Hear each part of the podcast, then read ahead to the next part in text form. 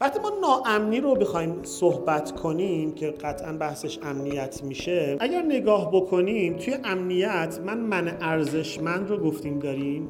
توی بازی بازی ما فردیته. توی بازی بحث ما جمعیت و جمعگراییه.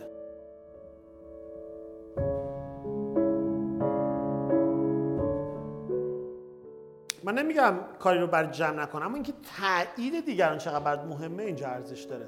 برای یکی انقدره برای یکی خیلی وزنش بیشتره. از علایقم کوتاه اومدم. نذاشتم کسی بفهمه تو سرم چی میگذره. تو هیچ کدوم از اینا رو نفهمیدی.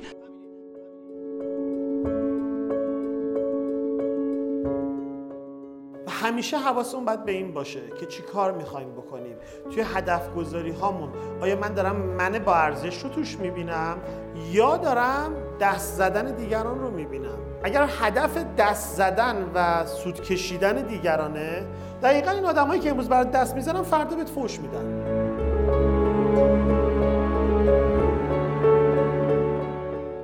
اگر می‌خوای بری تو بازی جمعگرایی من نمیام تو بقیه دنیا نیست ولی تو کشور جهان سوم خب خیلی بیشتره. اینهایی که امروز باد خوبن فردا دقیقا دشمنتن. جلو رود خ... لبخند می‌زنن بهترین حرفا رو می‌زنن پشت سرت بدترین حرفا رو می‌زنن. خیلی زود ضربه می‌خوری. چی به مرتضی گفتی من تعادل رفتاری ندارم. کی نفوزته